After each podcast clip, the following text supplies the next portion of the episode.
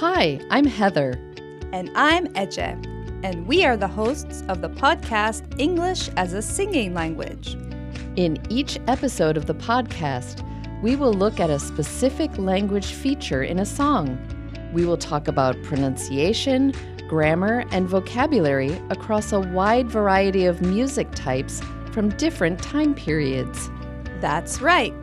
We're both ESL teachers, and over the years, we have had a great time using music with our students to make learning English interesting and fun. I feel like singing English is sometimes easier than speaking it, don't you? I sure do. And learning English in a song is much more memorable than learning it from a textbook. I totally agree. Well, are you ready for our very first episode? I am. Let's get started.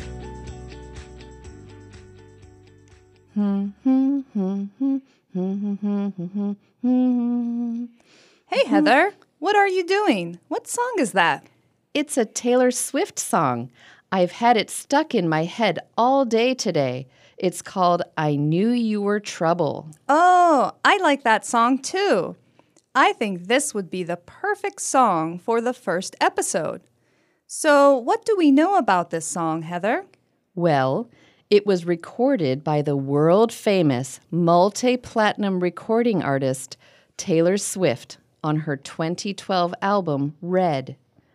Taylor Swift has recorded many different types of music, and she is known for singing songs that talk about her personal life. I think this song is a great example of that. Me too. After she recorded the song I Knew You Were Trouble in 2012, in an interview, Taylor Swift said, quote, It's a song about being frustrated with yourself because here you are heartbroken and you knew when you first saw this person, you saw all these red flags and you went for it anyway. So shame on me. Hmm. A red flag, meaning something that represents danger or identifies a problem. So she knew that the person she wrote the song about wasn't going to be a positive influence in her life. He was going to be trouble. But she got involved with him anyway. Interesting. It is. And it's a great example of a case where we use two past tense verbs to indicate that two events happened right after each other. I knew you were trouble when you walked in. So he walked in first, and then she knew immediately that he was trouble. Just like I can say, Heather, I saw that you were ready to sing as soon as you arrived today. That's true, I was. And like many of her songs, this one tells a story. It starts out talking about the past when she first met this guy. Uh huh. So most of the verbs in that part of the song are going to be in simple past tense. There are examples of regular past tense verbs with ed endings like walked and liked. And others are irregular past tense verbs like found, fell, took, and flew. It sounds like she had a bad experience with this person then. So, what happened next in the song? Well, I think she was pretty upset. She sings, Now I'm lying on the cold, hard ground. Oh, wow. That doesn't sound good.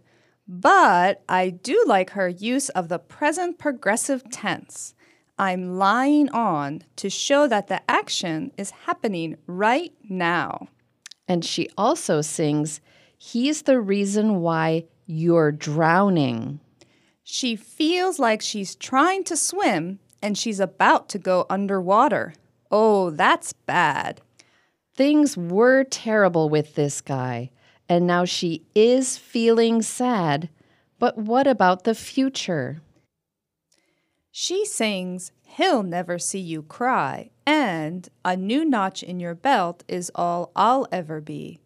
She's using will for a definite future event. Huh, that's interesting. And what does that phrase mean? A new notch in your belt. Think about a belt, like the one you are wearing right now. Okay, I'm wearing my favorite purple belt today. And, by the way, great use of the present progressive eche.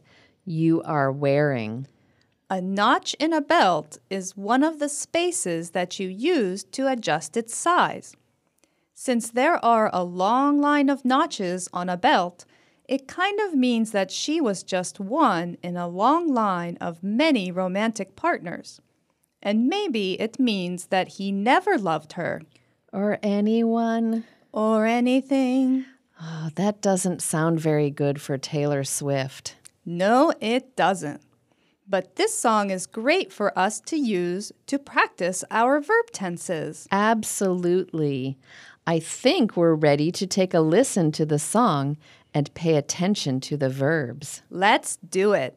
If you want to do the listening activity, you can find it in the episode description. Listen for the verbs and think carefully about whether Taylor Swift is singing about the past, the present, or the future. I know she had a negative experience with this guy, but I hope she will meet somebody someday and maybe write a song called I Knew You Were Amazing When You Walked In. That sounds fantastic. Okay, listeners, don't forget to sing the song out loud while you listen. You can find a link to Taylor Swift's 2012 smash hit, I Knew You Were Trouble, in the episode description. Thanks so much for joining us for our first episode. Make sure to follow so you'll know when episode 2 drops. Let us know what you think. You can email us suggestions for songs for a future episode at singinglanguages at gmail.com.